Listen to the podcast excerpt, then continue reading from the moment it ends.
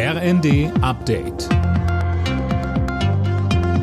Stündlich neu. Auf den Punkt informiert. Ich bin Colin Mock. Guten Abend. Der laute Protest der Bauern hat offenbar Erfolg gehabt. Die Ampel nimmt einen Teil der Sparpläne, die die Bauern getroffen hätten, zurück. Die Kfz-Steuerbefreiung bleibt. Die Subvention des Agrardiesels wird peu à peu abgebaut. Landwirtschaftsminister Özdemir ist zufrieden. Er sagt, es ist ein Kompromiss. Wir haben gemeinsam eine gute Lösung gefunden, die eine überproportionale Belastung, Sie wissen, davor habe ich immer gewarnt, der Land- und Forstwirtschaft abwendet. Dem Bauernverband ist das aber nicht genug. Er will an der am Montag startenden Aktionswoche festhalten. Wir lassen niemanden allein. Das hat Kanzler Scholz heute bei seinem Besuch im Hochwassergebiet in Sachsen-Anhalt nochmal versprochen. Zunächst stehe jetzt dabei erst einmal die Katastrophenbewältigung an, das ergänzte Umweltministerin Steffi Lemke.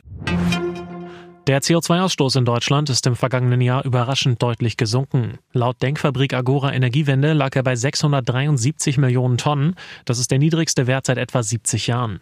Mehr von Tim Britztrup. Die Experten begründen das damit, dass überraschend wenig Kohle verfeuert wurde, da die Stromnachfrage gesunken ist. Der Lobbyverband sagt aber auch, eine gute Nachricht in Sachen Klimaschutz ist das nicht wirklich. Der gesunkene Stromverbrauch ist nur ein kurzfristiger Effekt. Nur 15 Prozent des reduzierten CO2-Ausstoßes seien dauerhafte Einsparungen. Vor allem in den Bereichen Verkehr und Gebäude besteht weiter Handlungsbedarf.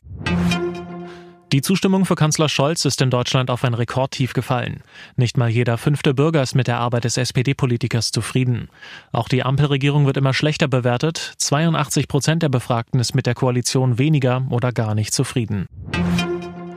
Der 1. FC Köln hat einen neuen Trainer gefunden. Timo Schulz wird künftig an der Seitenlinie stehen. Er war zuletzt Coach des FC Basel und davor St. Pauli-Trainer. Schulz folgte auf Steffen Baumgart. Der war nach einer schlechten Hinrunde vor Weihnachten gefeuert worden. Alle Nachrichten auf rnd.de